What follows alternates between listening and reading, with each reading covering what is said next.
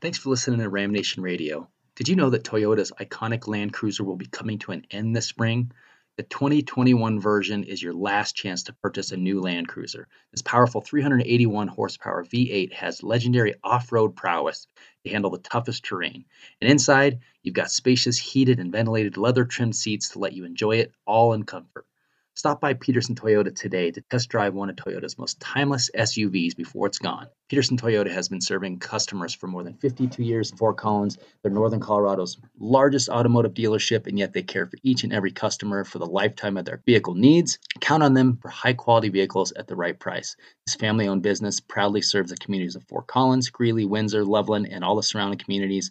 They are loyal CSU supporters, and we couldn't be more proud to have them as a partner. Whether you're in the market for a new used vehicle, make Peterson Toyota your first choice. Enjoy the show.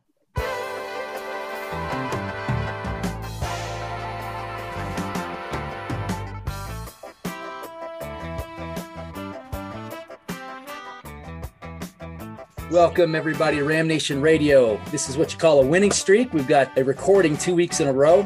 And guess what? This Friday, you're actually going to get a bonus episode as we're bringing in Joe Parker for a special episode where he's going to talk about all things CSU athletics, what it's been like to navigate through the COVID year, the challenges and decisions that he's had to make, um, the investigation that they endured, uh, and hopefully answering a bunch of your questions. I'm going to be posting a message on our message boards this week asking for your questions uh, that we'll try to get answered for you. I know a few of you on the Ram Club board have already uh, offered up some some good questions. You knew this was coming, so we will definitely include those. Uh, but as of today, as you know, I'm Joel Cantalamessa. I'm joined by Mike Rowe and Steve Ivy today. What a blessing it is to have him here because we're going to be talking CSU hoops. And in our second segment, we're bringing in assistant coach J.R. Blount, who's going to give us the inside scoop on how the team is uh, doing here down the stretch. They're coming off two wins against Air Force. They're playing four games in seven days after a three week uh, postponement. So uh, we'll get his thoughts on the the up the final games of the regular season, the Mountain West tournament, and prospects for the NCAA tournament, and much much more. So that's in our second segment. Uh, before we get to it, boys, this segment is brought to you by Mighty River Brewing. They're currently at 50% capacity. So between their great indoor space and their sunny patio, they can accommodate more beer drinkers than they have in a long, long time. Basically, since a year ago, they uh, just released their their Red Cloud Vienna Lager. They've got their Intergalactic Current IPA and a dozen other beers on tap. You could stop in, pick up four packs to go, as well as growlers and crowlers. And they've got a regular rotation of different food trucks visiting, and you can always head next door and order a pie from Pizza Vino. Owner Dan Miller is the man. He's one of the best Ram fans I know and a Ram Nation supporter who uh, we really appreciate. Does a fantastic job we're trying to talk him into creating a Ram Nation Golden Lager Ale sometime this year. So um, I'm hoping Ram fans can help me encourage him to make that happen. That'd be awesome. And then uh, Mike and I have joined many beers there at Mighty River. And remember, you can get $1 off your beers by showing ramnation.com on your phone. So Mighty River Brewing Company in Windsor, Colorado. Boys, Rams took care of business against Air Force, uh, played late last night, eight o'clock tip off slow start, could not uh, hit water if they fell out of a boat, but um, somehow won by 30 still, thanks to some really good defense, changing kind of the way that they were attacking the rim in the second half, feeding Roddy. Uh, just curious, uh, Steve, Mike, to get your impressions of the last two games, especially coming off a three week uh, stretch where they, they did not play at all due to uh, two different series being canceled you know, let me, why don't I let you guys talk first? The, the only reason why is I would love to hear impressions about how the game looked on television. Um, I'm fortunate enough to cover uh, to cover the team in person in Moby uh, for Ram Nation, and I have my thoughts. But I, I, sometimes things look different on TV and feel different on TV. I'd be curious to hear hear uh, what what your thoughts were as you as you sat and watched the game yesterday. You know, to me, obviously it looked like a team that was rusty. Um, shooting's about timing, and both those games in the first half, we had open looks. Um, the, we we did a good job moving the ball around. We had the open looks, and we just could not put it in the in the bucket. And you could see after after the halftime adjustments, after the halftime adjustments, they uh, started pounding the ball inside. Roddy started opening things up, and then it just started flowing. Um, you know, it was reminiscent of that St. Mary's game, except we didn't have that change at halftime uh, like we did the last two nights. But again, we were moving the ball around really well, and all of a sudden, um, and not making those baskets. The last two times we did make those, and we got the the blowout wins.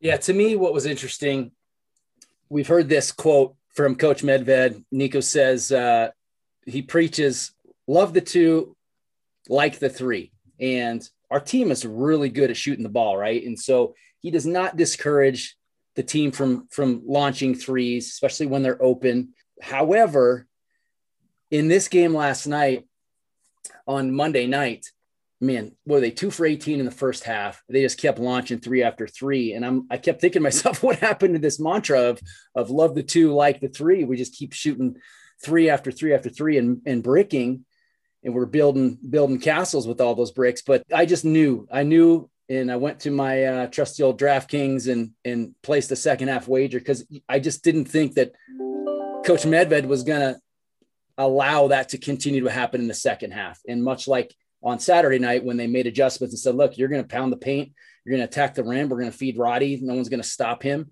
That's exactly what they did. But thankfully, kind of what what really kept them in that game is their defense. They just play this ferocious defensive style. And I kept catching, Steve, I'm sure you got it in person, but you kept catching a glimpse in the background of the bench and the coaches, their enthusiasm with every defensive possession. And I, I just love the emphasis on defense with this program. And if they can continue that effort, man, they they can go far.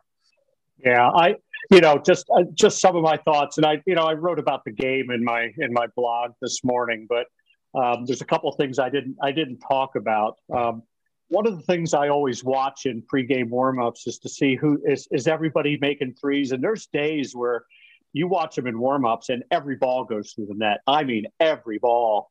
Um, last night it wasn't going through the net for everyone, and I will tell you right now, the guys that were missing were missing in warmups, um, and I don't know if that translates.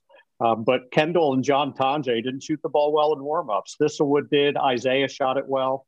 Uh, Rivera was making shots during warmups, and you saw what he did during the game. So I keep an eye on that. Uh, that being said, that doesn't mean it can't turn around during the game. I mean, Kendle made seven threes in the game in Moby against Air Force last year. I mean, he couldn't miss.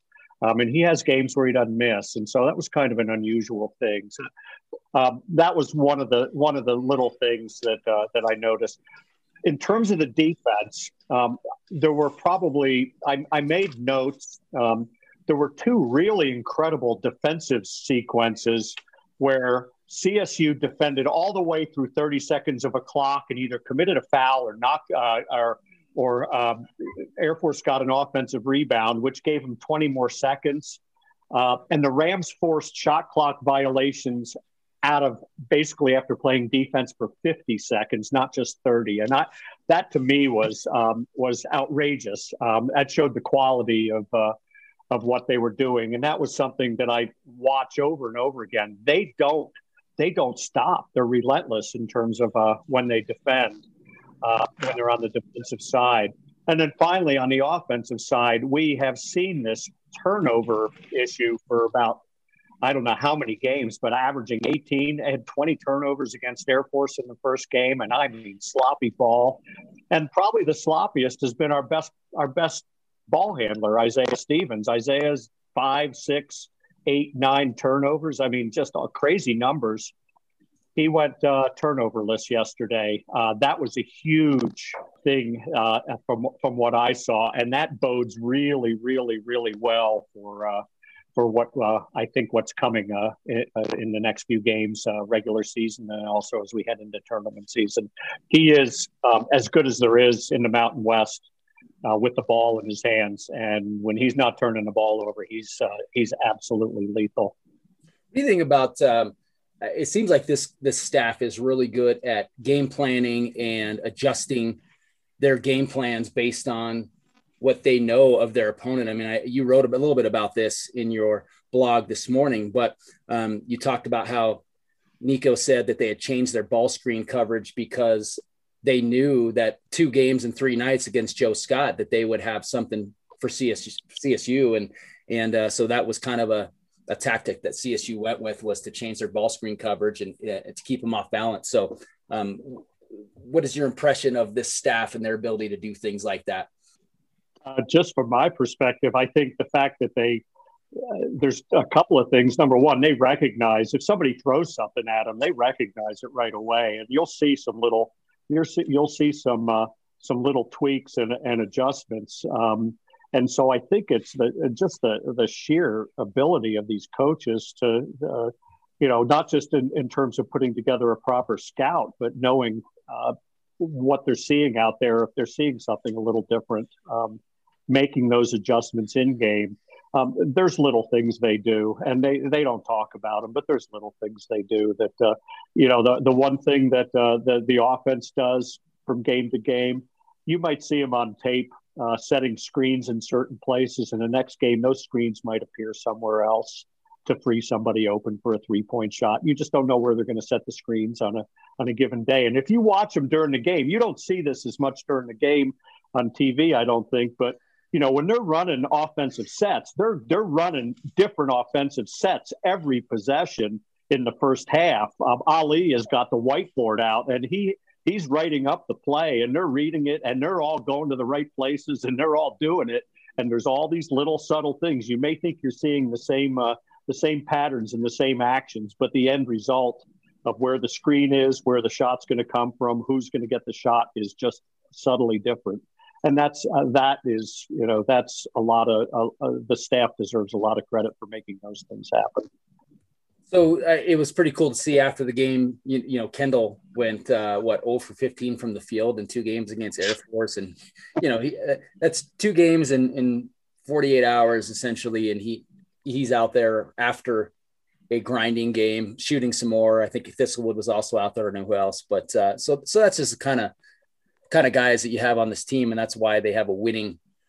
They're building a winning culture. You got guys like that. Um, but it was kind yeah, of cool. I, Go ahead. Just just to add, um, you know, I, I did a video. I put it out on Twitter today. I, I haven't figured out a way to put video into my uh, blog stuff. I don't know if I can do it. And I'm having some troubles uh, downloading stuff. Anyway, that that aside, um, I did a, a little video, a, a, little video that I put on Twitter, and it showed Kendle, and he missed the first shot, and then made three in a row, and that's when I stopped filming. I mean, the, guy, the kid's a great shooter. Thistlewood comes out and starts burying stuff. Thistlewood was shooting uh, a sequence from probably six, seven feet behind the three point line. I mean, beyond NBA range. Uh, the other thing you didn't see was Isaiah Stevens came out to check up on him. You know, he just wanted to make sure they're doing okay. so you know, it, it's it, it's it, when they when you hear this team together mantra, they're they're together. Hey, and the, and then the other cool thing was that they got uh, they got the seven footer Jennison in for a couple minutes there, and uh, he he got a he got a basket, and it was just it was cool to hear the roar. You can just hear it kind of echo in the in the background. I'm sure you heard it a lot more cl- clearly than we did on TV, but you could tell the excitement of the, his teammates getting him in there and getting the bucket. Could could you hear? Um, there was a play earlier, so he got the basket, but there was a play earlier where someone I can't remember who it was. It was PJ or uh, somebody else drove it. Maybe uh, Rivera drove into the lane and dished the ball to Jennison, who was going to dunk thunderously but they called a foul on the drive. Um, I think it was I, I, I can't remember who it was. Anyway, uh, that was the that was the loudest noise of all. Was they were so looking forward on the bench to seeing uh, to seeing Jacob dunk the ball, and everybody was so it was so disappointing. We were we were all you know the people in the, in the press box. You don't stand up and cheer but you're allowed to giggle. And we were we were all laughing. It was just shaking our heads and laughing. It was pretty. It was it was an amazing thing. I mean, the team spirit, the energy, um, the love they show for one another um, when they're on the you know other people are on the floor. It's it's a real supportive group. It's a tremendous spirit. Yeah, the TV cameras caught Roddy's reaction on that on that play, which was cool. Um, all right, so they they took care of business against Air Force. Now you got a really downtrodden New Mexico team coming in. Um, any reason to be leery? I mean, yes, it's a Division One basketball team. They have really struggled this year. Steve, you know the matchups. I mean, is there a letdown possibility? Are there a, a potential trap looking forward to Nevada? Uh, any any worry on your end that we could get caught in a trap there? So I, am not worried about the trap. I think the one thing uh, this team has done an incredibly good job of is stay focused on the task at hand, and that's the game in front of them. Um, they are not they are not a team that that looks ahead. That being said, New Mexico, as bad a season as they've had, offers some unique challenges. Um, they do things they're very different than an Air Force. Um, uh, they are much more athletic. They are big. They pound the offensive glass, um, and they don't shoot the ball worth a darn. I mean, they are they are there are 355 college basketball teams. They are about 340th in every shooting category, where CSU is about 20th in every shooting category. Complete uh, complete opposites in terms of shooting. But the one thing New Mexico does really well, and you'll see this tomorrow night, um, that is a great challenge to anybody they play is they, they will vary a defense from possession to possession to possession. They will sub a lot. And when they bring subs in, you don't know what defense they're going to throw at you. And so it takes tremendous recognition on the side of, uh, of the CSU guards uh, to get them in the, into, the right, into the right stuff, whether they're getting trapped, uh, whether it's a one-three-one zone, whether it's a two-three zone, whether it's man to man, whether it's full court full court pressing. It's real tricky to see, and, and if they have the recognition, they should do well. Um, they are well schooled that way, and I feel pretty confident that our guards are going to going to going to handle it pretty well. But you never know; it's it's it can be different. So then, you know, the thing that the thing that impresses me so much with this team is is they don't get they don't get down.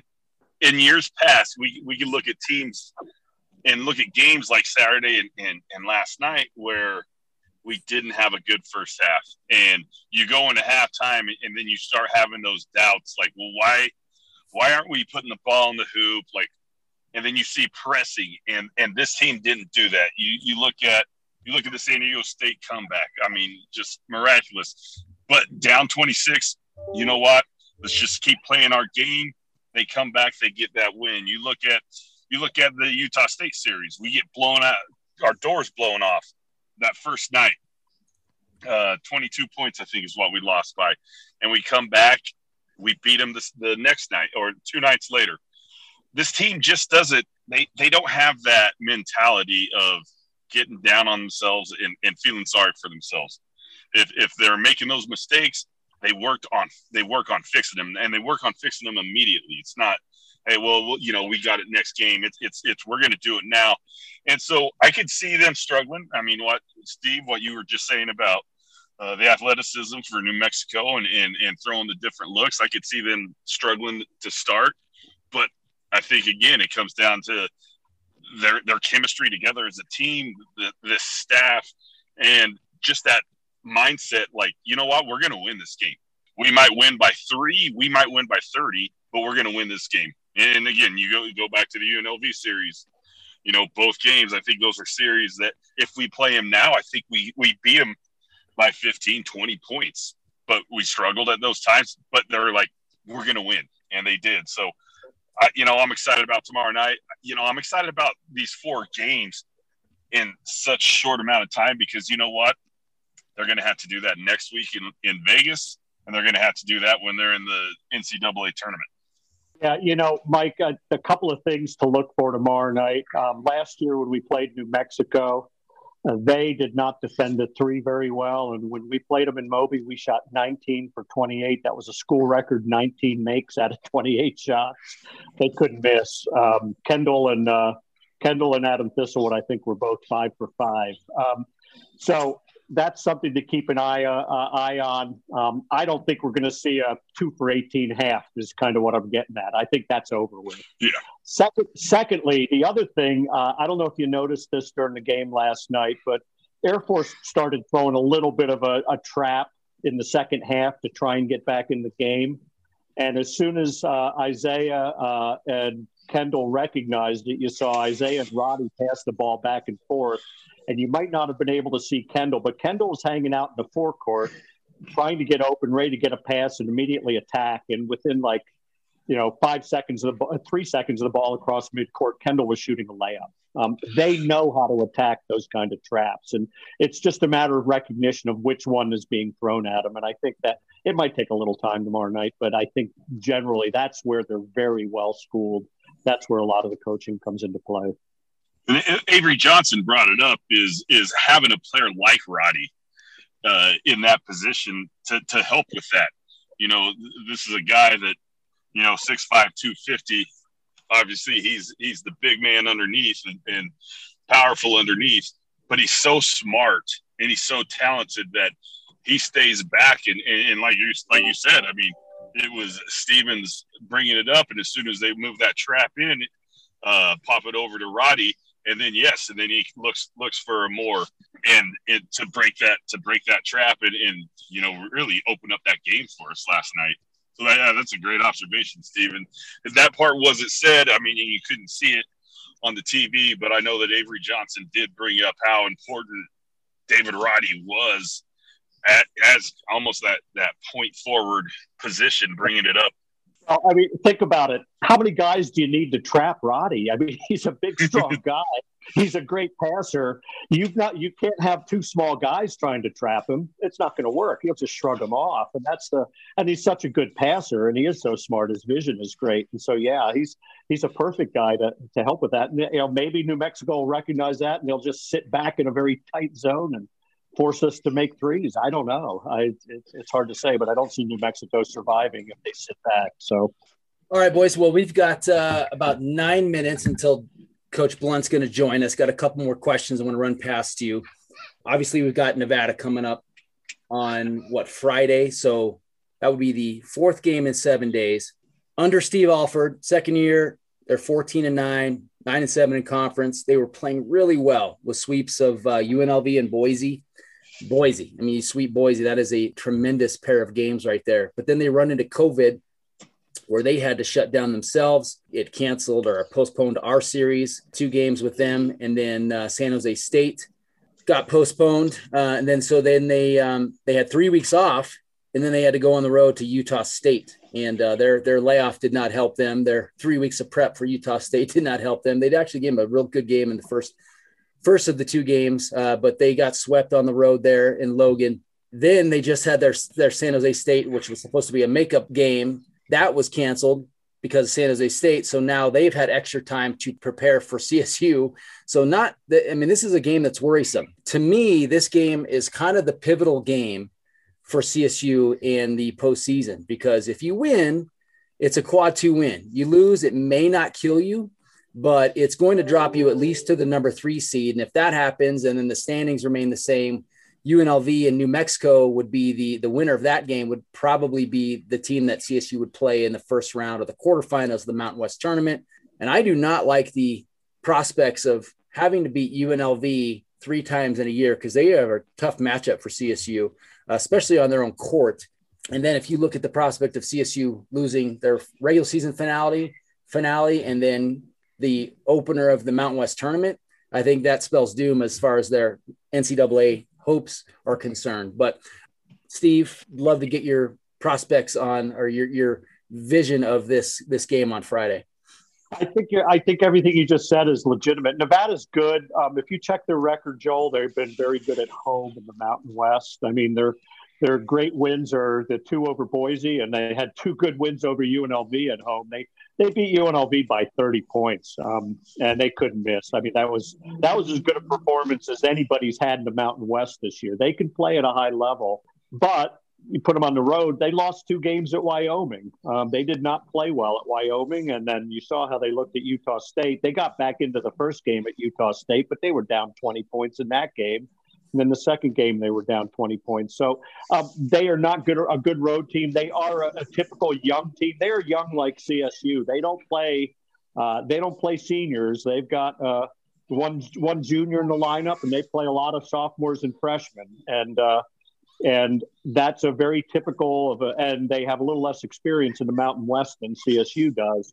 These are there. Those are new road trips for them, um, and that's tough. Um, and but you get them back at home, and they have one player that it, uh, comes off the bench, and he happens to be a pretty good sub. He's a six nine guy named Eric Meeks that shoots the ball really well, and he's a good rebounder too. And he missed the Wyoming games and he missed the Utah State games. And when he's not in the when he's not available, he has a, a, a bothersome knee.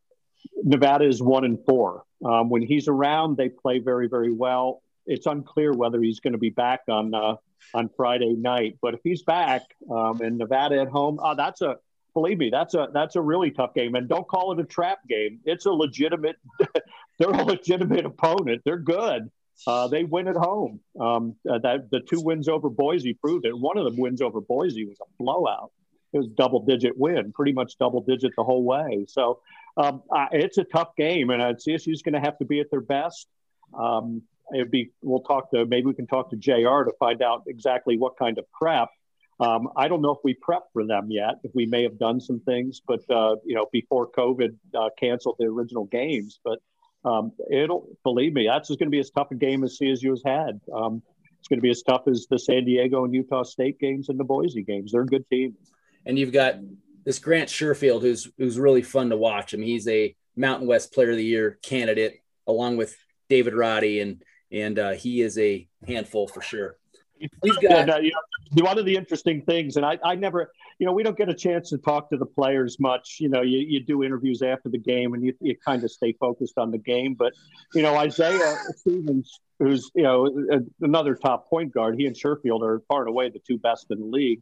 Um, they're both basically the same same year um, and Isaiah's from Dallas, and Sherfield grew up in. Uh, he's from Fort Worth, and I don't know. I I wonder if they know each other, if they played against each other in any AAU stuff when they were younger. I have no idea. Um, but that would be something maybe we could talk to Jr. about. But it'd be something I'd love to explore with Isaiah at some time. We just don't get a chance to uh, to follow up with those kinds of things.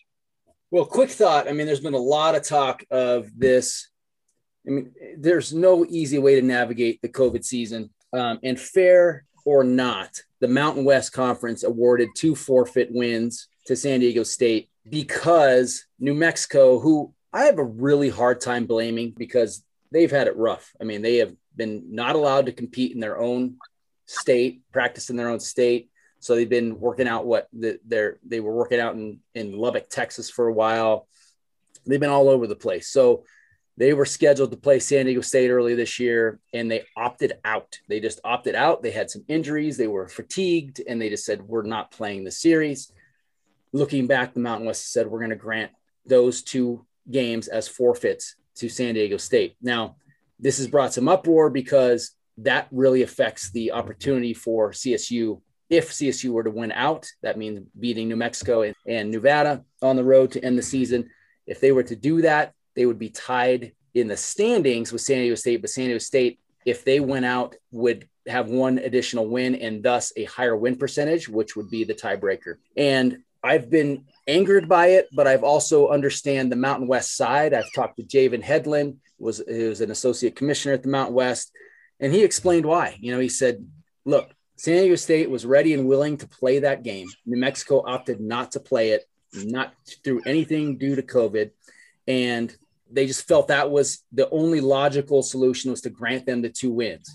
Because of that, I think that CSU, because in regardless of the circumstances, who has had a couple game a couple games that they will not be able to play now for whatever reason it was, whether it was a forfeit or due to COVID, doesn't matter. It was out of our control. We don't get the opportunity to play those two games, and just because of the circumstances, we don't have the additional uh, the, the, equitable amount of games, so we couldn't win the champ the, the regular season championship. I think that that's unfair, and I think the Mountain West the only thing that would have been fair was to say, look, we will grant those two forfeits and we'll use it in seeding for the tournament, but we're going to just grant co regular season champs status because I mean, for one, it gives CSU kind of that extra cachet when the tournament is looking at at large teams and then for two, we would love to hang a banner.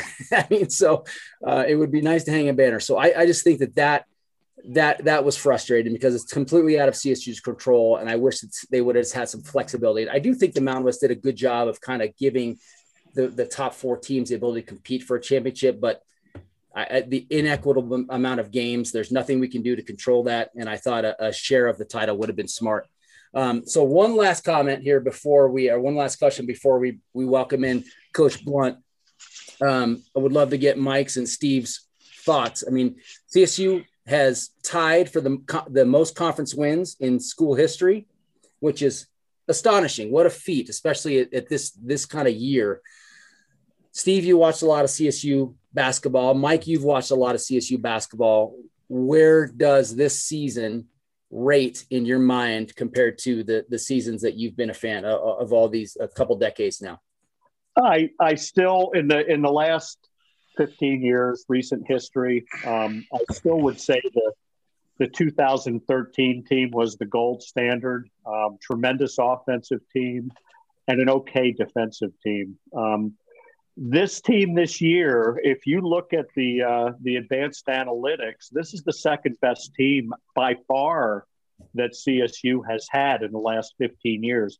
They're better than the uh, 2015 team that got snubbed. They're better than the 2017, which was the most recent 13 game winner.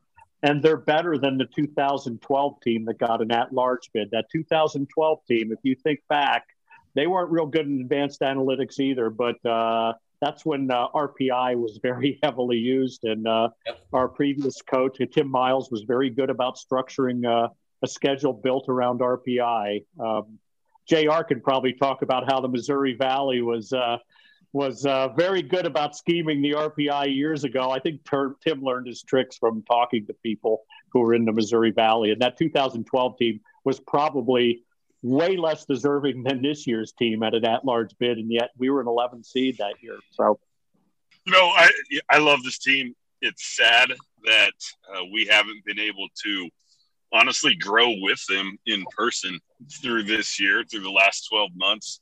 Um, so a lot of it, a lot of it's built off of last year. Uh, you know, when we had so many freshmen and sophomores that were paying their dues, and just seeing them and, and getting to know them then, and, and just knowing how this team is is just so together. I mean, like you like you said earlier, you know, team together is not just a hashtag. You know, it, it's what they believe, and it's and it's what they live, and it's and it's great. It's been great seeing that uh, you know, throughout this year, throughout all, all the challenges from this year. You know, this team, I mean, we had an outbreak in November. You know, when we talked to Aaron, that was the first day that they had more than a handful of people for a practice. And they had a game three nights later against CSU Pueblo.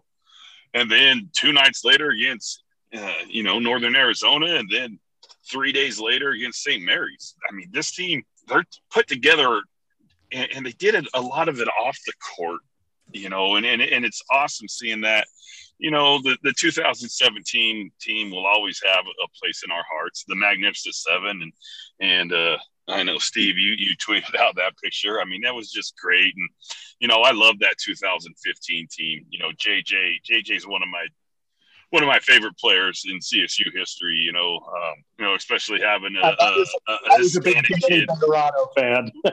Danny was one of my favorites. Yeah, I love Bejarano too. You know, you know, and, and Stanton. You know that was that was a fun team, and and and obviously the you know the the twelve and thirteen teams. You know what Timmy started and, and what he brought in, and then what Larry you know finished when they were when they were all seniors and, it's just so much fun and then obviously all my friends whenever i was in school you know cheering for them but this this this is a special group you know this is a very special group and you know and i said it you know uh, steve we talked about it uh, that scrimmage last year the, during homecoming weekend and i said you know this team if they make it a, a cbi i'm like next year I mean, almost following Timmy's Timmy's path with with that with those guys. If next year they they can the 21 season, if they can get into that NIT and and then in 22, you know, make make a make a run to try to get in the NCAA, you know, and, we're ahead of that. You know, we're ahead of that. You know, we I know we stumbled a little bit down the stretch last year, but we had an opportunity. I know that that we were going to go to CBI, but going into that last week, we had a chance to get into the NIT you know, and, and looking now, I mean, we we have a legit shot of being a, an at large bid into the NCAA tournament, and and it's great. It's it's great for these guys. It's great for our program and and, and this staff. Agreed, hundred percent. Well, guys, we've got uh, Jr. waiting to come in here, but I have one more question because Mike just kind of brought this up, and this could really send us down a wormhole. Steve, I know you've written about this. I have been vocal about this. I just felt like, I mean, this team has deserved the opportunity to play in front of some fans, some family, at least family, right? And then I was hoping at least get some students in there. Do you think, and now, and it's water under the bridge at this point because uh, we've got one more home game, but could it have been done? Why do you think we could? And we'll, we'll ask Joe Parker this on Friday when he comes in to this podcast. But you know, why do you think we have uh, what an 8,500 capacity arena? Could we not have figured out a way to get some of the the team's peers in there uh, with some, you know, some of the top student fans to come in? Hey, let's do a lottery. We'll allow 500 guys in here. Let's allow, especially some of the family members, to come in here. Why couldn't we get this done? You know, from my perspective, Joel, I you know I I think it's Larimer. You know, Colorado and Larimer County are pretty pretty conservative when it comes to the way they're managing COVID. But the fact that they went to a 150 as a number for indoor activities. Uh, I wrote about it. Um, I honestly, I didn't, I wasn't, it would have been nice to have student fans. I honestly think they should have focused on family and friends. I think the one thing these players deserve is to be able to play in front of their families. I feel very, very strongly about that. And personally, I'm very disappointed that CSU didn't figure out a way to get the families in. Um, but that's you know, it's what, like you said, it's water under the bridge. It's time to move on. Yeah. You know, hopefully the families, when we go to the NCAAs and are in uh, the uh, Indiana bubble, uh, hopefully family will be able to attend those games. I think that'll be a wonderful reward for them. So, hundred percent. You know, I, I, agree one hundred percent. You know, it would have been nice, um, but it's one of those things we we just don't know there's so many unknowns still. Long term effects, even short term effects. I mean, think about think about where we were 12, 12 months ago at this time. It was masks. Masks are you shouldn't wear masks. Masks will help spread it. You know, and then, then it's like, well, okay, yes, you can wear masks. I mean, it, it, it's just it's so many unknowns and it sucks. Believe me, it sucks. I can't even tell you. You know, as a fan, the gains that I've given up in the last 12 months. You know, I mean, here in, you know, in the UK, I was going to go over there for the London series between the Cubs and Cards. I was going to go to Euros, in up Wembley uh, in Dublin and in Glasgow over a week span and didn't get to do it. You know, that's going to be our daughter's first international trip. And it sucks. It, it does. Believe me. I, I and like I just said, I wish that we were in Moby growing with these guys because I think it would it would have just blown up this program this year if we had if we had you know two three thousand to start the season and then finishing up with you know with all of Moby just packed. But like you said, it's water under the bridge. There's there's nothing we can do about it now the focus needs to be like, what do we need to do to get fans in the stadium in the fall, to get fans in Canvas in the fall, and then in Moby for volleyball, and then for basketball next November. Good stuff, boys. Really good stuff. Um, I'm really excited to talk here with Coach Blount about all this stuff about the, this this very busy week this season, uh, about his background. So let's take a quick break, and then we'll welcome in Coach Blount. Thanks, everybody. This is Ram Nation Radio. I'm Joel Cantalamessa, joined by Steve Ivy, Mike Rowe, and soon to be Coach JR Blount. We'll be back after this.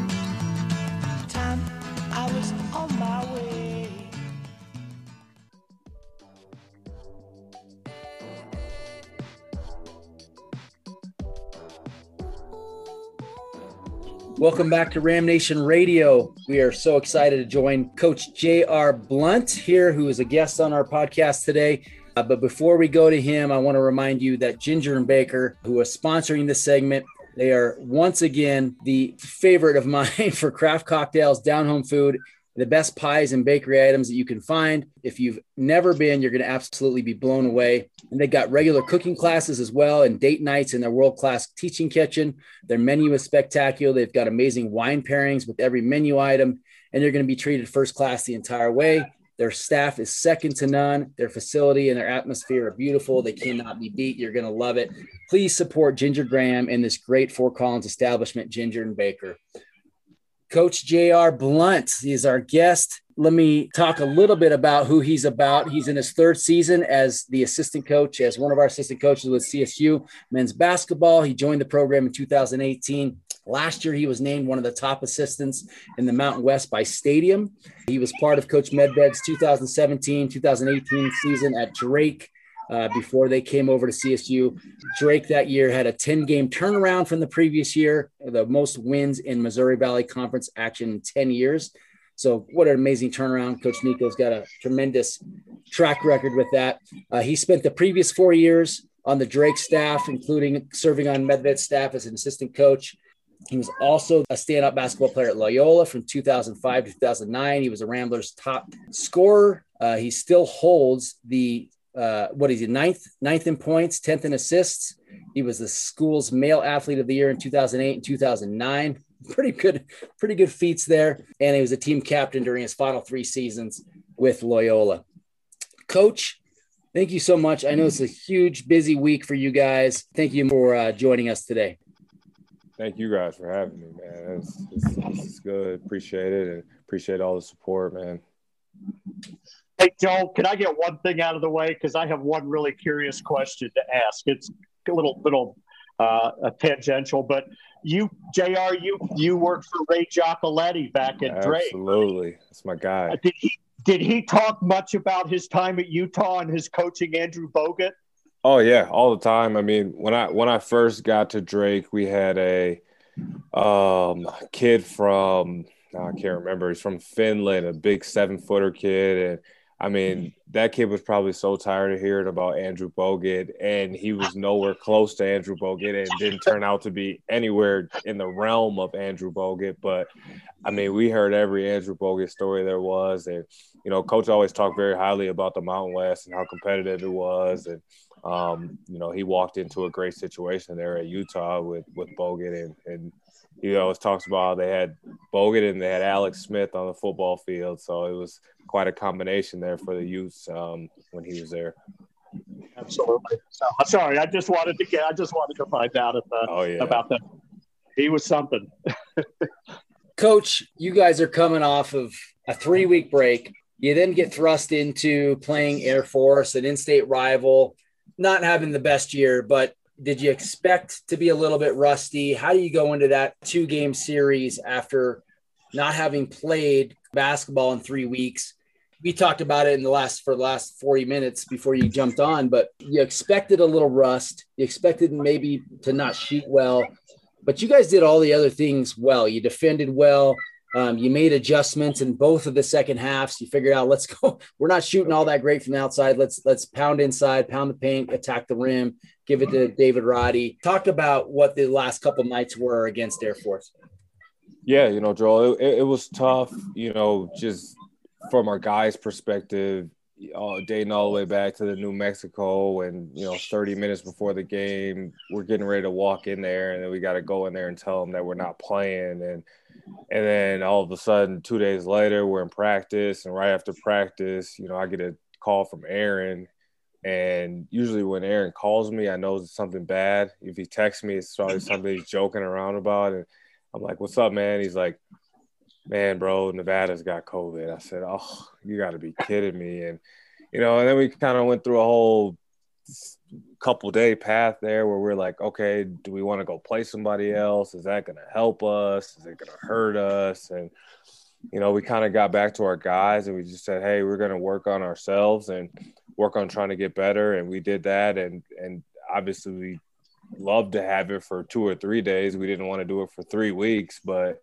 um, you know, we expected rust. We did, and we came out and on offense, we were rusty. And you know, I think you you hit on it though. The the really good thing about the last two games was our defensive effort was great. You know, and I think they're a hard team to guard. They they are having a, a, a, a off year here for Air Force, but defensively, the the effort that our guys put forth with all the details really really propelled us to the win. And then, like you said, if if you got one of the best two players in the league, and, and David Roddy and Isaiah Stevens, it makes us look good as coaches when we throw them the ball and they make shots. But usually, that's a lot on them and not much on us you coached the first two years against Air Force against uh, Pilipovich and this year against Joe Scott. I'm of the belief that Joe Scott is fundamentally harder to defend. I don't think his players are necessarily as good this year, but yeah. I think they are so much better structured in terms of, of running that that whole Princeton offense. Is that is that how you guys saw it this year? Yeah, that's accurate, Steve. We were actually in a meeting today, and you know,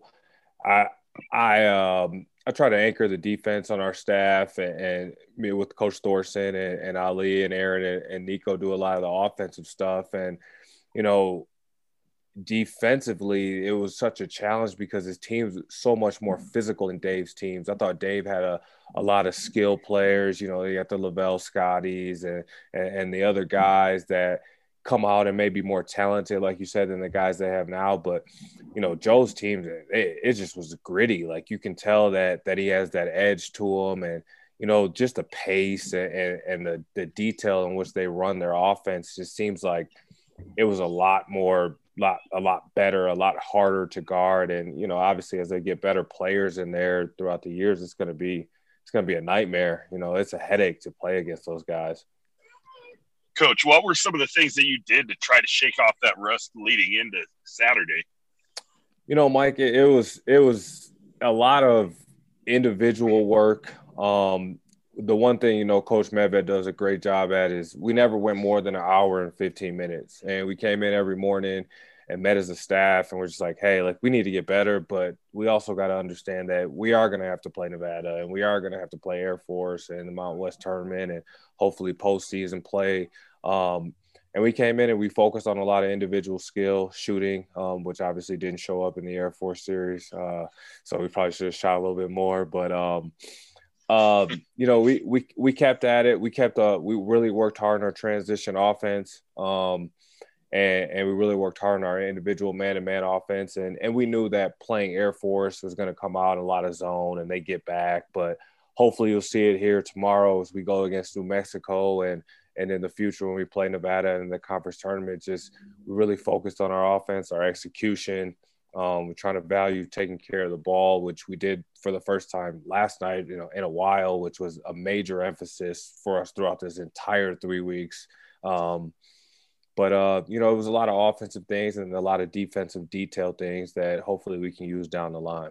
I want to ask you about the upcoming game against New Mexico and then Nevada, of course. A couple big games as we lead into the Mountain West tournament. But I cannot stop looking in your background, and I got to know what is on your wall. And you've got about a thousand pairs of shoes on rack. Oh. Where are you? So this is my basement. Yeah. So um, got Kobe and um, Russell Westbrook up there, my favorite player, and then the GOAT, Michael Jordan oh. there. Yeah, of course. Um, and then yeah, I collect uh, retro Michael Jordan shoes. So my wife sends us says I spend too much money, but my my argument is that they appreciate and value. So if you don't wear them, then if one day you know I happen to be broke or something, then I can sell all my shoes. But uh, so, so all those shoes there on the rack you don't wear; they're they're just kind of there for display. Yeah, most of them I've maybe worn once or twice, um, but yeah, most of them are just kind of collecting dust and um, kind of a bad habit. But what right, what's your pride and joy of your collection? Uh, probably uh, I got some some the first ones he wore. Um, I think they're in '85, so they're the ones. They're probably back there, right up at the top there. The red, red and red black. And black, yeah. Oh, those so, are so. Um, so but yeah, I told my wife I could have a lot worse bad habits than that. So yeah, yeah if that's the, if that's the worst habit you have, you're yeah, doing so. well. I love it. I love it. So, how hard is it? I mean, we're I, I I'm a, I'm a fan, and I go to work every day. And when I get done with work, if I have something to look forward to at night besides watching my four kids and I've got Ram basketball on, I'm excited. So to have four games in seven days. So, so literally this week we've had a game every other night. yeah. and that's how it's going to go through through Friday here. But for you guys who are preparing and you've got to recover, uh, and these, these student athletes have to recover, and they're going to class. I mean, how how difficult is that? And I want to specifically ask you about: how, is it hard to keep your focus on New Mexico when you know you've got Nevada in three days, and then you've got the Mountain West tournament a few days after that, and and you're always got in the back of your mind the NCAA tournament. Absolutely. I mean, as a, as a coaching staff together, you know, we we we start to talk about things down the line. Um, during that time off, when we found out we have to play Nevada, obviously Grant Sherfield is an all conference guard, so we we took a day of practice and, and, and kind of uh, put in a, a, ball screen covers that we may use against him that may be useful against maybe Marcus Williams at Wyoming, um, just some different things like that. But to our guys, absolutely not. You know, we haven't we haven't mentioned Nevada. You know, and before this day, we had not mentioned New Mexico. And today was the first day we came in, wiped the slate clean from Air Force, watched a little bit of that film, and talk about things that we could have done better. And then now it's all to New Mexico. And you know, I think our guys have been great. You know, when when we told them we have these four games in seven days, they were like, "Well, it's better than practicing."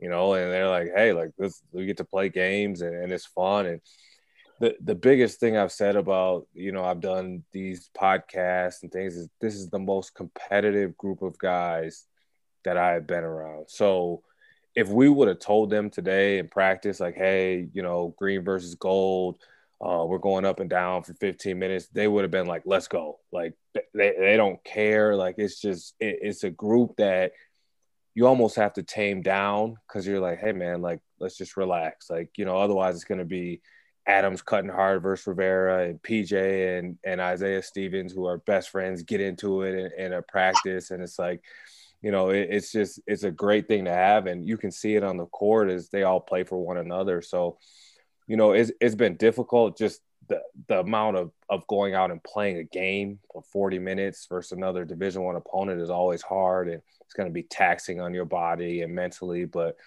this group is a group that I would pick to do it over any other one and Steve touched on this a, a, few minutes ago, but you guys are ready to go against New Mexico a few weeks ago, right? So you've prepped for them. What kind of challenges might they pose? And and uh, and you're not the type of team that would overlook a New Mexico, keeping an eye on potentially a tougher game on the road. A road game against a, a Nevada team has been tough. Is beaten they well they swept Boise State not right. too long ago, and and uh, they they they could potentially be a roadblock to your your long term goals here. So how do you keep or do you feel confident that this team is is taking it game by game, and what challenges will New Mexico pose?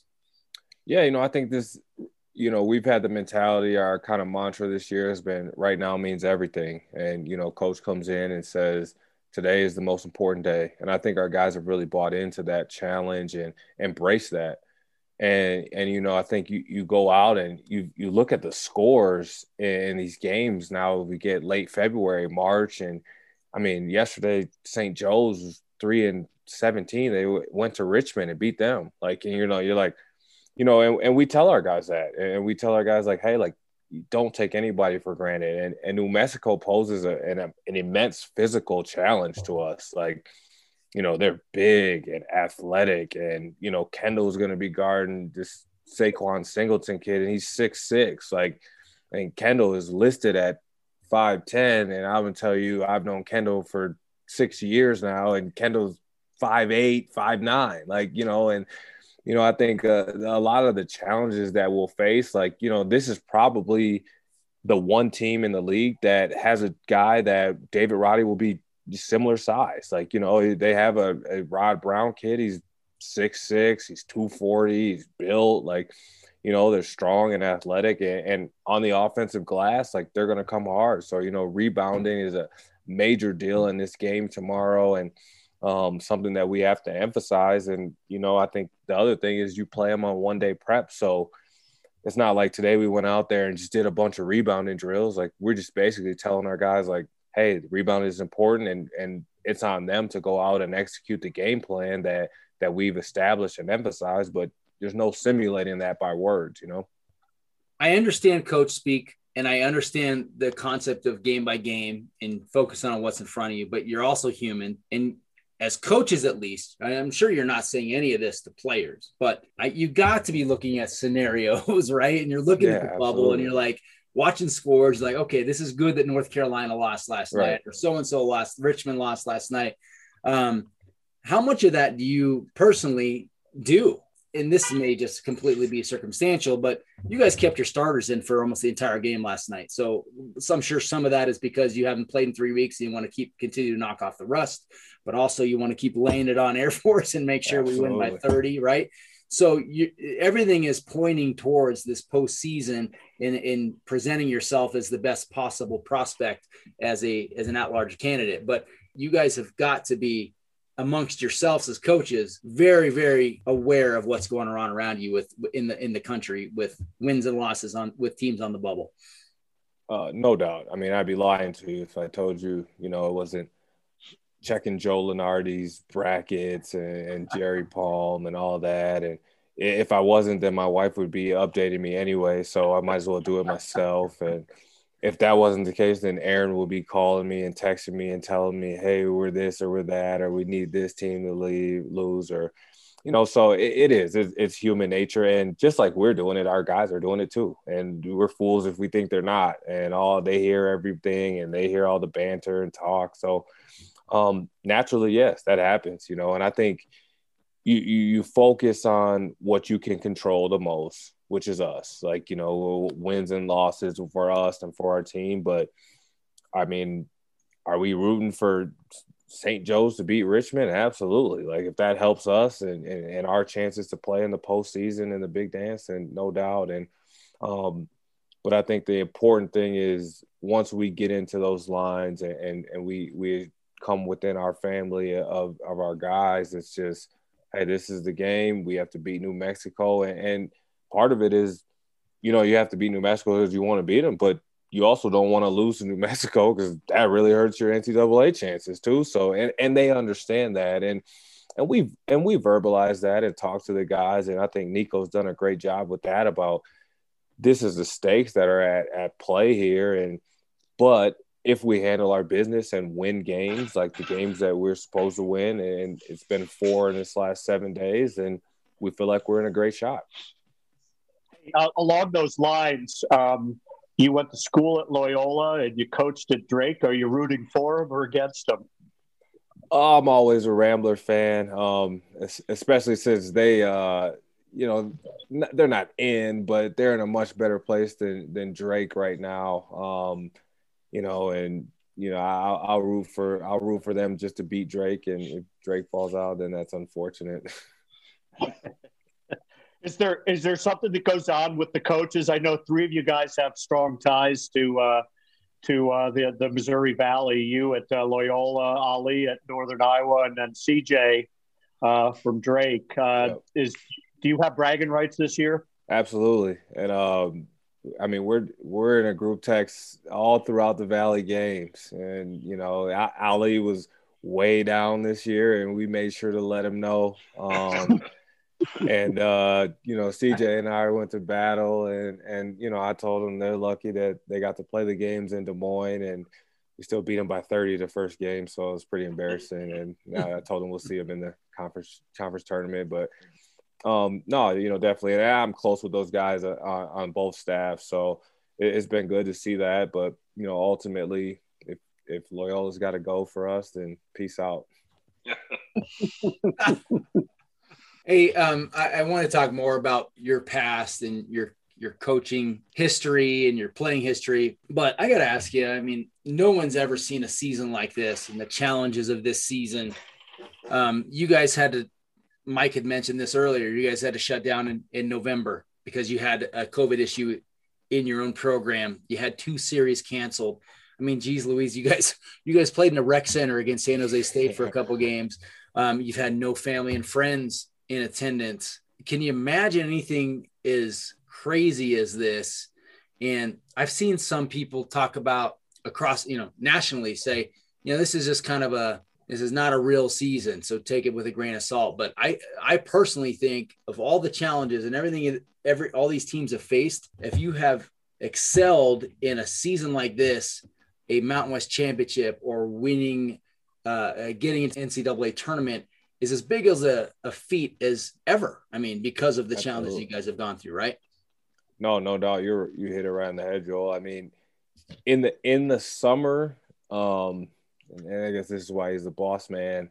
Uh, Niko said, you know, this this year is going to be something that we look back on and talk about, and it's just going to be special with all the challenges, and it's been exactly that, you know, and it, it, when we got hit with the with the outbreak in November, you know, it was tough, but we hadn't played a game yet, so it was still kind of like, oh, okay, yeah, we just missed a couple games, and you know, we'll get back on track, and you know, and, and we did. Like it, it, was tough, and we got we Pueblo, and then you know we get Northern Arizona and St. Mary's, and we kind of get on a streak, and you know, we just kept coming in and saying, man, we haven't had any games canceled for the other team yet. Like, you know, and just kept knocking on wood. Like, it hadn't had that. Like, just kept seeing that across the country. Like, oh, you know, this team was here. They were in the locker room, or the refs tested positive, or we was just kind of like, man, we've been really lucky. And then, boom, you know, you get hit with that New Mexico deal where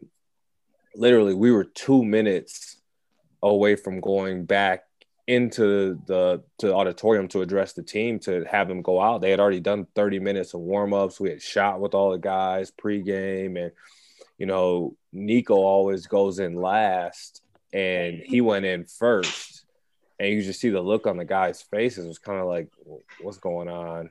And he's like, hey guys, like you know the series is canceled, and you know we went through that three week span of of just not being able to play, and it kind of put it all in perspective that you know, it's been it's been a, a difficult year, but uh, you know, it's a blessing to be able to play and, and to go out and compete. And I think it's, you know, the guys have, have taken a, a different approach after being having it taken away from them. That's like, hey, like we got to go out here and give it all we got because you never know what could happen, and especially in the in a, in a season like this. So, like you said, it's been challenging, but it's been special at the same time. And you know, these guys have shown that they can can overcome some adversity at times as well too and, and you guys also had a practice what a couple weeks ago that you, you couldn't have practice because school school was closed because of snow? It, it, it, was it was because of cold not snow either like cold, and, right. and cold. And i'm from i'm from milwaukee niko and thor from minneapolis north dakota at least when we're like what? Like I, i've never heard of anything like this. Like i mean we go to school in negative 10 and like i was like yeah, I told my wife, I was like, yeah, we don't have practice today because it's cold. And she's like, oh, whatever. And then we took our girls outside and played outside for half the day. So, um, you know, it was a little bit different. And, but it was again, like, we just took it all. It was like, hey, guys, just take it as an extra day of rest. And, you know, we're lucky we didn't have any games to prepare for at the time. So, you know, it was worked out for us in the long run. Can I, can I ask a couple of just a real quick one? Um, you know that you talk about how different it is you know and you just talked about your family and stuff. You know one of the things i've always observed about this team that i think is like the most awesome thing is the wives are very engaged the kids are very engaged they're very friendly they're they they do things after games shooting baskets go gooping around together on the floor.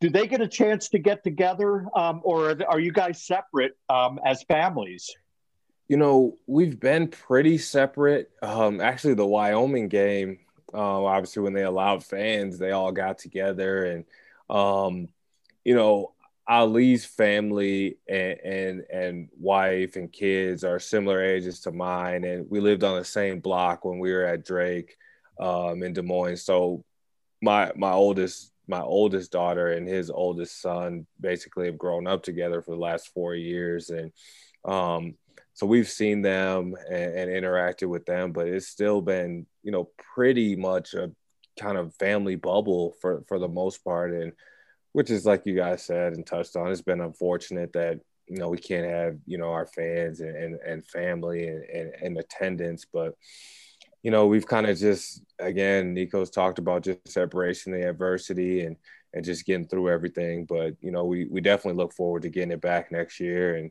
you know, building on all this stuff as well.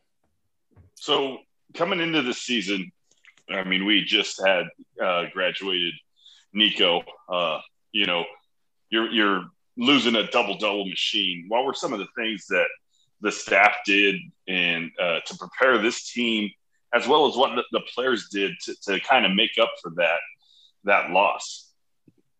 You know, I think the guys, you know, were obviously Nico was a great player and, and everything, and, and offensively and defensively was a major loss to us, but I think guys were ready to take that next step and kind of step up, and, and in particular Isaiah and David, as, as you guys have seen. But the summer was was a, a, complete grind, you know, from everybody, and and everybody kind of felt like, oh, everybody's saying Nico's going to be gone. What are they going to be? What and you know, I felt like that kind of put a chip on everyone's shoulder, you know, just for like, hey, like now it's time that I can step up and I can do this and you know, David Roddy at, at the end of last year, you know, really took a jump. And, and in the summer, him and Isaiah were just dominant, like, you know, and then you throw in Kendle and Adam, who, who have played so many games and has so much experience. And, you know, by October, right before we kind of went on pause, we were like, hey, man, this, this team's pretty good. And,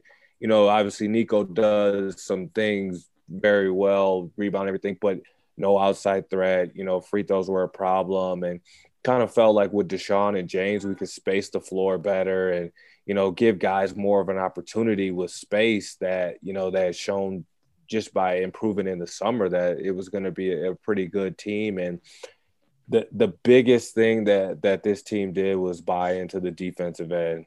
Um, you know, honestly, our offensive numbers haven't been as good. Uh, we've shot the ball well, besides yesterday. Um, uh, we, we've shot the ball well for the most part this year, but defensively, we've taken a major jump. I mean, we were a 200 plus defensive team, and you know now we're top 50, and you know it, it, it's all. It, we didn't change any schemes. It was just guys decided like, hey, defense is important, and that's how we win games and potentially win championships, and you know that that's really changed us in in the win and loss column. Just to, just to add to the defensive thing, just real quickly, I think you moved up to 38th in the Pomeroy rankings. Yeah, I saw that. KenPom.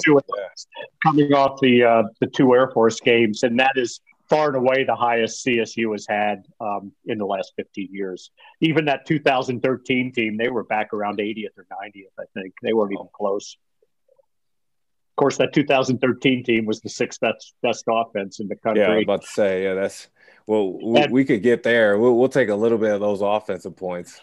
And they and they did it. If you if you're not aware of it, they are the greatest rebounding team ever in Pomeroy statistics. They were first, I think, in defensive rebounding and second in offensive rebounding, or vice versa. So first that's, and second in those categories. Niko said, yeah, he he talks about those guys. He's like, hey, we're not going to be what they were rebounding the basketball, and it's not you know, we just we don't do the same things and emphasize the same things, but offensively, you know, we want to we want to play more efficiently. And, and, honestly, it's just been the turnovers, um, you know, and that's kind of what's brought our numbers down. And that was that was good to see yesterday. That even though we didn't shoot the ball well, I think we had 11 turnovers, and you know that's a number that you can you can win championships with with with how we're playing defensively. And even if you know Kendle goes over 55 and um, you know you, you, only have 11 turnovers, then you, you can probably win a game.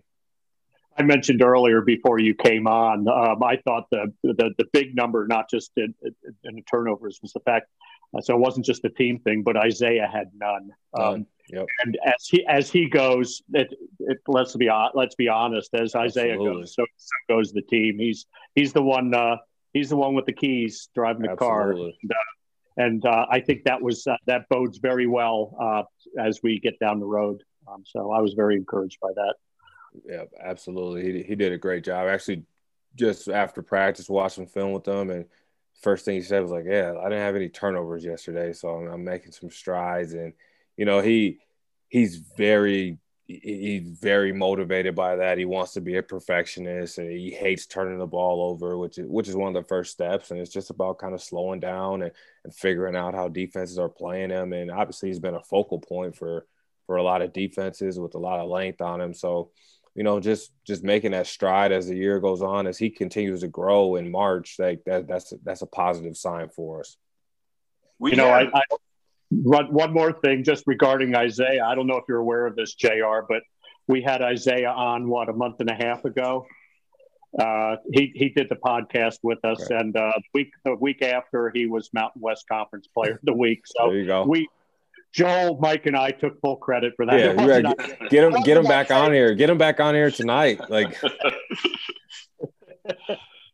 so, Jr. Um, so we had a pretty uh, tough stretch with turning the ball over, starting uh, that first game against Boise. I mean, leading up to Saturday night against uh, Air Force. Where, what do you attribute that to? Just forcing the ball, um, just not being in the right places. Like what? No, you know, I think Mike. You know, a lot of it. You know, when we went back and, and, and looked at them, and after the first game, you know, we said after the first Air Force game, 50% of the film was all 20 turnovers. And we went back to the team and was like, hey man, like you one, the biggest thing, and I and I played and I know you're gonna turn the ball over. Like it's going to happen. Like and, and for Isaiah to have six assists and one turnover or two turnovers, that's a great game. Like, you know, that's a great game. But a lot of the things were just like make the simple play. You know, guys are trying to hit home runs. Like guys are trying to you know, do something where that that they're not necessarily accustomed to doing, or you know, or or somebody stepping out of bounds, or a travel like a foot fault, like things that are all correctable when you just slow down. So the second Air Force game last night was just like, hey guys, come in here, play off two feet, play slow, and it basically was like. If it happens where you drive it and you get to two feet and you don't have anything, you know you'll always have an outlet. You know, so I thought our guys did a great job of that. But you know, we went to Boise and and I thought their pressure really sped us up. Even in the game where we won, you know, Isaiah had six or seven turnovers in that game. And, you know, it just we were playing so fast. Now we made some shots and we we locked in defensively at times to to be able to win, but it really hurt us in the second game. And it's like at times, you know, you just gotta slow down and it's a balance and it's hard for these guys because we want to play fast and and they know that so they're they play fast, and sometimes it's like you want to play fast, but not in a hurry. And you know, as as these guys are are growing, you know, they're only sophomores, freshmen, and juniors. They're starting to figure it out, and you start to see it in certain plays. And yesterday was hopefully a, a strong sign to for the future. So I want to ask you: You've got the challenges with dealing with nobody losing a year of eligibility. You got guys like Jalen Lake, Jalen Scott coming in next year and you're not losing anybody.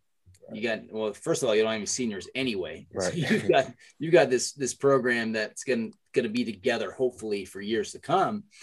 But how do you juggle playing time? I mean, you got an Isaiah Rivera who you know he's a he's a nice component to this program, but you know he probably could have gone some places and played a lot as a true freshman this year. And then you got guys like Jalen Lake, Jalen Scott coming in next year how do you fit these guys? How do you piece all these things together? And is that stuff you guys talk about as a staff?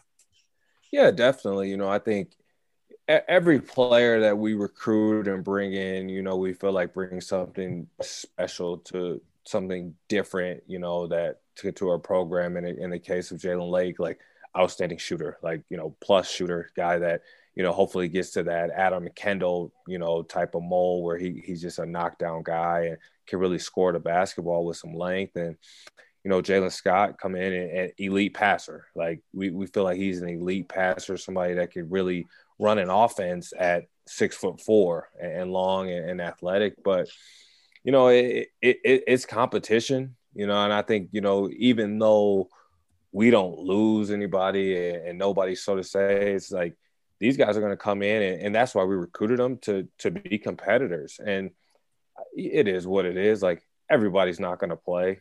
Um you know and and you hope that as, as as your program matures that you know the older guys do play and then the younger guys continue to develop and you know next year could be a year where you know somebody could redshirt you know whether it's one of those guys or or or a guy that's already in the program that that may need a year of development but it, it will be tough, you know, with these guys coming back, and you know, you you you talk about having five starters back on a team that potentially could be playing in, in, in the postseason. It's you know, you hope to have that mold for the next couple of years and, and add to it, and, and, and, guys continue to get better as well. Like you said, the Riveras, the Tonjes, Sean Thomases, like those guys continue to take steps, and you know, you add a, a piece in there, a piece in there, and um, now you're talking about you know winning a couple games in the NCAA tournament and, and going a little bit further than than people expect you to.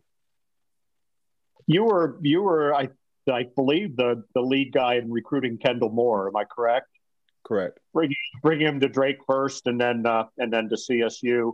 You mentioned that you had uh, you had uh, you've known him for six years. What did you see and what did you see in Kendle? We see a lot of stuff today, but what did you see back then that led you to believe he'd be a a, a quality Division One uh, guard?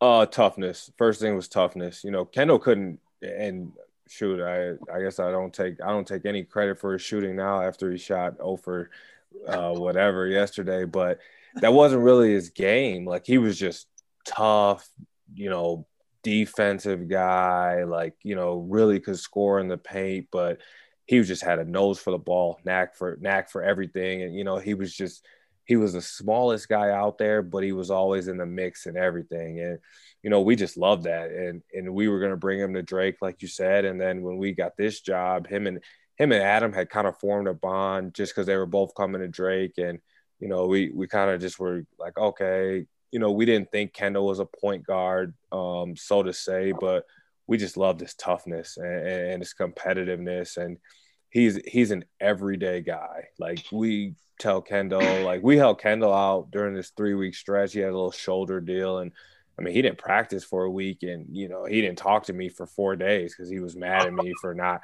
not being able to practice, and I had him riding the bike on the side and all that. And he, he's just he just wants it so much, and I think that's why it's hard for you know people to kind of look like, oh, look at this kid, he's five ten and he's 145 pounds, but he's gonna be the toughest kid on the court nine times out of ten you know, I, I at post game yesterday, I asked Roddy who's tougher pound for pound, and he said Kendle, which, which, that says something. Yep. Hey, I'm curious. You played at Loyola, who was in the Horizon. They're now in the Missouri Valley. Uh, you've coached at Drake, Missouri Valley. Like, how, how does CSU stack up to the places you guys have been as far as resources and money and campus and way of life and, and geography and all that? Yeah, I mean, CSU's been the best place that that I've been. You know, Drake, the Drake was pretty similar. Um, you know, I just feel like you know we didn't do like we do training table and things like that for our guys. I think there was more um, more things individualized for the players uh, here at CSU than it was at Drake. Um, and, and, Loyola was pretty similar at the time I was there. We just started doing the charter flights and all that stuff. But you know, these these guys have it really really nice, and you know the the cities you know don't really compare. I mean, you we were at Loyola. I think my sophomore year we won 21 games, and I don't think anyone knew just because you know Chicago. There's just I mean, you got the Bulls, you got the Blackhawks, the White Sox. It's just there's so much other stuff going on that it's just it's it's on the back burner. Loyola went to the Final Four, and you know I text one of my I text the assistant the next year, and they weren't even selling out games. Like it's like this is one of the best teams in the nation, and you know it's like it's just because that's the city, and um, you know Drake was good. You know as as Niko got there and turned it around, you started to see the support that was coming, but you know, I, th- this is just a basketball town. And, and, I mean, I, I went to Walgreens yesterday and I had a, went on a Rams shirt and like, go Rams, you know, and you just, you didn't, you didn't get that feeling in Des Moines. Um, and it's just been special. It's been great. And, um, my wife would be mad if we ever leave because she likes to hike and, and do all that stuff. And, um, I'm not, I, I'm, I'm more of a city guy, but, uh, she she's out and about all the time. So she she told us that we can never leave here. So I guess I'm stuck here.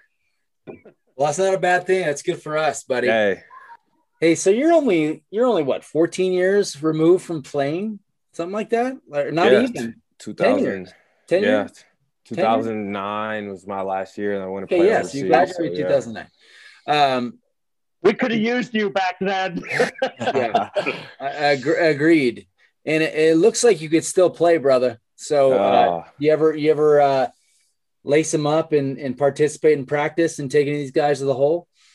Uh, yeah. Uh, unfortunately, I'm I'm still on the scout team every day, and I'm not very good anymore. But uh, um, I, I I can I can give a look every now and then to to some decent to some. I'm usually the worst guy on the on the opposing team, so um, but I, can get out there and foul somebody, and I can I run around and foul Isaiah Stevens all game, and then if he turns it over after I foul him, and say, "Hey man, take care of the ball," like you've been turning it over our last five games. So that's about it. That's about the the extent of my basketball um, career right now.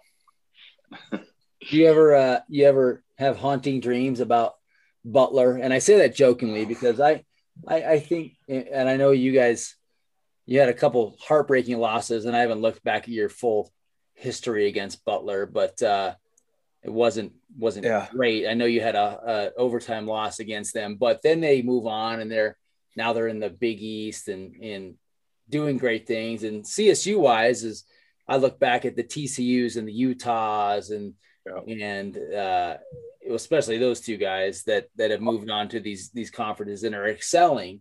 And that was CSU back then. And you, you guys are you guys are right there as well, kind of that that stage where you were building that program. But um, what does it tell you? It, it takes like luck. It takes like the right time, right place to to make that jump. But um, you were part of that that growth of that Ramblers program.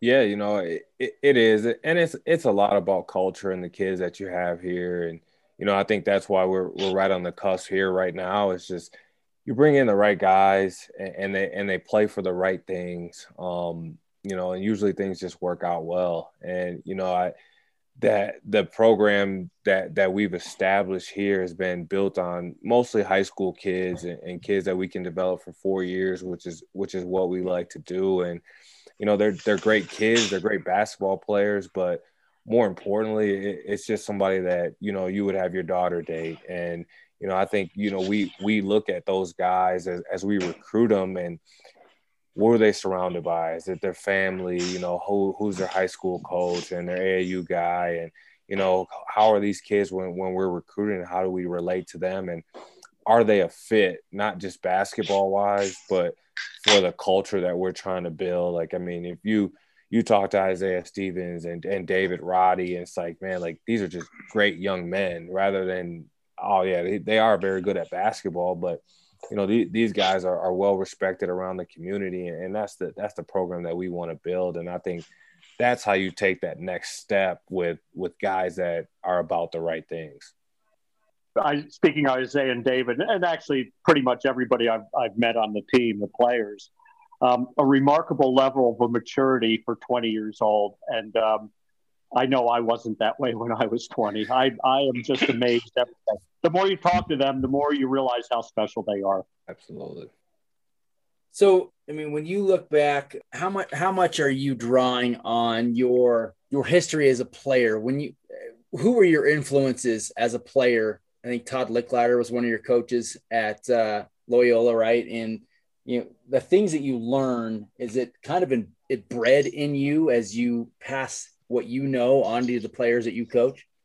Absolutely. Um, you know, and I, I, I try to learn something from everyone that I that I've been around. Um, you know, one of my my main mentors is the head coach at Wisconsin Milwaukee right now, Pat Baldwin, and he was an assistant, and he was who recruited me. He was assistant at Loyola when I was there for all four years, and he recruited me. And um, you know, he he just always just he was so hard on me and so tough on me during my years and at times I hated him but you know now it's just like if I have a question about anything like I know I can reach out to him whether it's 2 hours before he plays a game or no matter the circumstance. And coach Jim Whitesell, who's the head coach at Buffalo now um you know was there with me at Loyola. And you know it, it's just those guys that instilled you know the brand of how to do things not necessarily x's and o's but just okay this is how you do things. This is how you get results out of people. And you know that worked for me and then I'll use my playing experience of playing at, at the same level as these guys and, and then playing internationally, professionally, and you know, just whatever experiences I had, good or bad, I feel like I can relate those to to the guys that they have, and I think they enjoy those hearing about those experiences and and and, and equating them to to what they're going through right now. So speaking of your international play, you played for Leicester over in uh, England. You know, Mike and I are very big uh, English. Uh, we're very big Premier League soccer fans. Um, I know Leicester has a team, but who was? Did you have a team you rooted for when you were over there? So it was crazy because the first thing that was astonishing to me when I got over there was how much money these guys were getting paid. And I'm like, I am playing the wrong sport. Like, I'm in the right country, but I'm playing the wrong sport because I was like, what? Like, people like Wayne Rooney had just signed like a three million pound like a week deal. And i was like well like i'm doing the wrong thing. Like I, I can go out there and run and like i'll play hard and you don't have to put me on the premier league team. Like i'll do the second division whatever i need to do. And um that deal was crazy. So i, I kind of just became a leicester fan just because that was who it was but they weren't in the premier league until the year after I left, and then they won it like two years after that. Like they won the whole thing, and like yep. I was still friends with a lot of those guys that were over there, and like they're like, bro, this is crazy right now. Like, and they were showing me videos of people in the streets and all kind of stuff, and you know, it, it the backing and support that they get in that that that league is, is unreal, and it was just a cool experience to go to some of those games. I went to a Man U game uh, when we played in Newcastle, and it, I mean, it's unreal. Like I, I, couldn't explain it. Like it was just a life life altering deal. like wow, this is real life here. Like I thought there was a lot of people at. I went to a Colts game one time. I'm like, oh, there's a lot of seventy thousand people, and it's like, yeah, okay, well now there's one hundred fifty thousand people, and they're cheering in unison, and, and everyone's going crazy, and um, it, it was a cool deal, man the Foxes were the uh, have the record for the going from fourth division to winning the Premier League in only seven years. So yeah, the time that you were there, they I think they would have been in English League Two. Yeah. Mm-hmm. Uh, before they moved up. So uh, I mean, I can't even imagine how fun that was being around that. Yeah, it was. It was a cool deal. I mean, and, and they would. I mean, we got free tickets to the games and all that stuff. So, and honestly, I didn't take advantage of it how I should have because we could pretty much go to every game and sit in a little suite. And I'm like, ah, it's soccer, like ah, whatever. And then I went to a game and it was at the end, kind of. I was like, man, I should have been coming to all these. Like, this is amazing. Like, uh, but I was lucky enough to go to a few, and, and it was that's that's a different deal, man. It's, it's you. Hopefully, we get Moby like that, where you know we can oh, get it, yes. get it rocking. Yep. Yes. I'm not. I, I hope you do get to experience when it's full. It is uh, as loud as anything you've ever heard. It really is. Um, it's amazing. Um, I've been a Manchester United fan since I was like 12 years old. Um, okay. And so my wife and I went to London for our 20th anniversary in the late 90s. Um, we had to go see a Man U game. Absolutely. went to see him play West Ham. In, uh, and uh, Mike, of course, is a big Derby County fan. Um, the there it is. The Rams. And we lost today. Rooney, Rooney out. Wayne Rooney is their manager now. yep, he's the manager. Yeah. Um, so what what was that transition like moving, you know, being a Midwest kid your entire life? I mean, growing up in Milwaukee, playing in Chicago, to going going to Leicester. Like what was yeah. that? Oh, uh, it was it was completely different. You know, it was it was it was different, but it was a great experience, and I'm I'm glad I did it.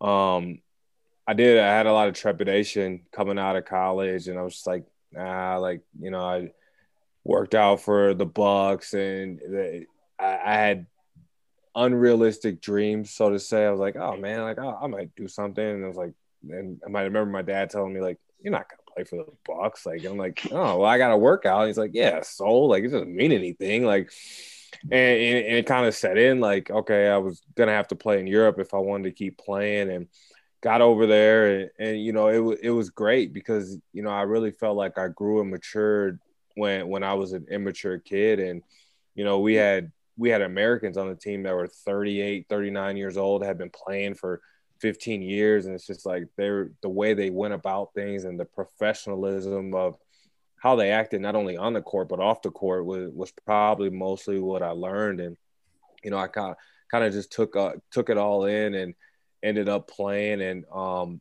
got back and one of my former coaches at Loyola, uh, got a got a head division two job after a couple years and you know he was like hey would you be interested in coaching and i was like yeah i think i would and you know i felt like i really matured over there and you know i, I felt like i had a I had a had a, a, satisfaction from playing the game and more was like okay like i'm ready to to help and, and want to stay around the game for the rest of my life what would you what would you describe uh, the the british league at like compare that to as far as in the, here in the U.S.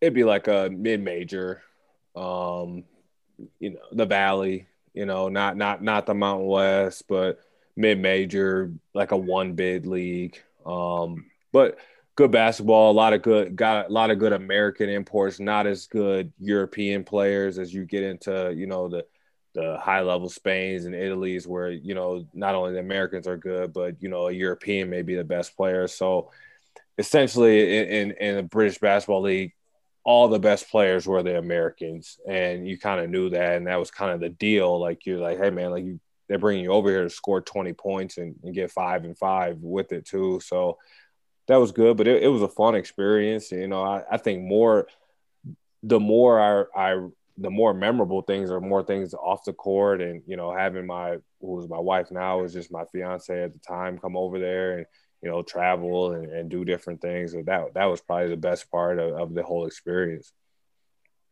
well, jr i always have to apologize to our guests because inevitably we keep them way longer and you've been awesome to talk with a uh, couple more questions if you yeah, can um, absolutely I know. Well, I know Mike wants to ask you as you're as a Milwaukee kid. He wants to ask you uh, some of your favorite uh, restaurants there. Go ahead, Mike. So, wh- where's your go-to burger place? Is it AJ Bombers or is it Sobelman's? oh wow, that's that's taking it way back. So, I'll tell you this: my favorite burger place in Milwaukee is George Webb's. Okay, and only because that's the one I haven't been to. See, and it's only because you can only get it in Milwaukee. So like it's like eh, there's multiple locations, but the one downtown on Milwaukee Avenue is the best one, and the one that's on 76 and Good Hope isn't as good. You know, so I when every time I go home, I'm like, all right, like you know, I usually spend some time with my family, and then I get my boy and I'm like, hey man, let's go to George Webb's, and they're open all they're open 24 hours, so it's like you know, if we had a night or we did something, it's like, okay, time for George Webb's. It's, you know, if it's 8 p.m. or 2 a.m., it's it's it's yep. just ready to go. so then, what's your what's your uh, favorite thing about the state fair? I love the Wisconsin State Fair there in Milwaukee. So what's like what's your favorite thing? Got to go cheese curds. oh yeah, you know, just gotta, you know, and, and I feel like everyone's trying to to duplicate it and you can oh yeah they got cheese curds on the menu and it's like yeah no i'm gonna pass like you know I'll, I'll, just wait i'll just wait till i get home um they don't squeak yeah you know it's like it's it, it's it's the real deal and and my dad is i was born in philadelphia i was only there for three years my, yeah i'm an eagles fan so you know I, I, unfortunately this year but my dad uh you know, so I always thought like cheesesteaks were fine, and he w- refuses to eat a cheesesteak anywhere else besides when he goes home. I'm like, this cheesesteak tastes fine at Subway. Like he's like, no, nah, like I won't do it. And he finally took me there. I, I went there and ate one probably when I was like 15, and yeah, I, it's a major difference. So I, I agree with him there. Pat, Pat's or Geno's. Geno's, Geno's, yeah and he got mad at me because like I don't like onions or like peppers, and he's like, "Well, that's not." I'm like, "Well, I'm not gonna eat something that I don't really like, so I just got it plain." And it was like a big deal for that just to happen. So, uh, but I, I will. I'll, he's right about that. So, by the way, I am having a spotted cow right now. My my wife would be very jealous. So she's she gets my every time her her sister comes, like she's like, "Well, did you bring the spotted cow?" Like I'm like, and I'm not a huge beer fan, and I, I think Spotted Cow is like okay. And she's like, no, it's the best ever. It's the best in there. Oh man, I, I like your wife. Yeah, so she's from she's from Hurley, Wisconsin, so she's way, way, way up north. Yep. All right. All right. Well, if you need, I I, I have a place that ships it out of Madison. Aaron would know about it. she found that place um and uh but she said it just didn't taste the same as i'm like she's like she's like it just something's different i need it i need to know that it came from there So okay well, There's a restaurant in Madison that uh, started shipping during uh, during COVID, and Wow. so yep, yep. So we great get time. brats, cheese curds, and spotted There you cow go. nothing wrong with that Nope. So last for me, uh, you've talked a lot about your wife and your daughters. How how has it been with them hauling them across the country out here in Fort Collins? you know it, it was it was it was tough at first you know because it happened so fast you know moving from drake but you know they they love it. My, my daughters love it out here. And it and it was great that you know we were lucky enough to all stay together as a staff. So we had that camaraderie not only as a basketball staff but also within our families that had just spent a year together and worked on building that thing at drake. And then now it's like you come out here and my wife luckily for me she she's a professor but she teaches um, exclusively online. So she's able to kind of move and, and function wherever i go and um, she's been the, the backbone and support and covid uh, it, it kind of helped me in a way you know i was able to spend a lot of time at home and she she made me paint the basement walls white and um, you know i kind of just had to do whatever she said but uh, it was good. Got to spend a lot of time with the family and everything, and, and it's been great being out here. And we we love being out here in Fort Collins. Uh, Steve, got anything else? Just one final, and it's just more of a long term thing. Um, Joel mentioned uh, that you were uh, kind of uh, listed as one of the up and coming assistant top assistant coaches. That lends itself well um, in terms of uh, head coaching in the future. Um, what are your thoughts there in terms of uh, head coaching? I know your roots are in the Midwest. Um, ultimately, are you looking to get back there, or are you just looking for the right job? Yeah, you know, I'm just taking it day by day. You know, I, I I'm just learning. Um, if if I was a head coach tomorrow, I probably have no idea what I was doing. So, um, I'm still just trying to learn every day. But um, family is all back in the Midwest, so obviously that would be a, a preferred destination. But you know, it, head coaching jobs are, are hard to find and hard to get and hard to keep. You know, so it, it's just about the right opportunity and, and until then just continuing to build and, and learn. And, and Niko's just been super supportive and, and super informative. And, obviously coach thorson as well. Um, obviously having all that experience is something that ali and i know both just kind of bounce ideas off of these guys and and we're just trying to learn every day.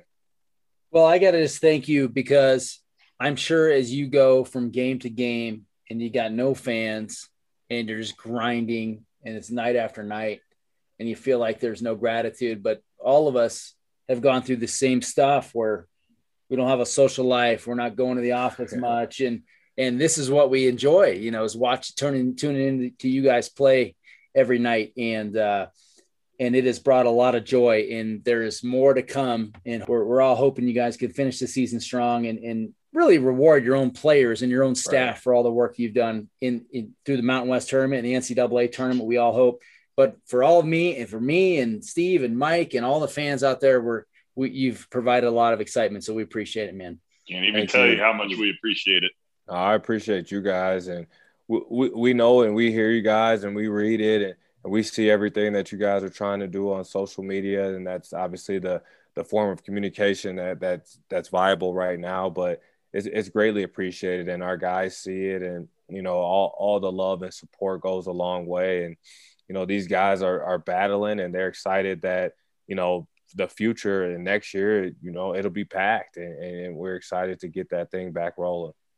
I can't wait till I can sit in my own seats and not sit in the press box for Right. God's sake. right yep and, and, and cheering and being loud and not being reserved Absolutely. right so so good luck good luck tomorrow Thank night you. against New Mexico. Good luck Friday, and then of course next week is going to be a lot of fun. I'm actually going to be out there, not going to be able to attend, but Yeah. we are really enjoying you guys. So thank you for everything, JR. Thanks for spending so much time with us tonight. Thanks, guys. They Really appreciate it. That was awesome. Yeah, You're thank you so much.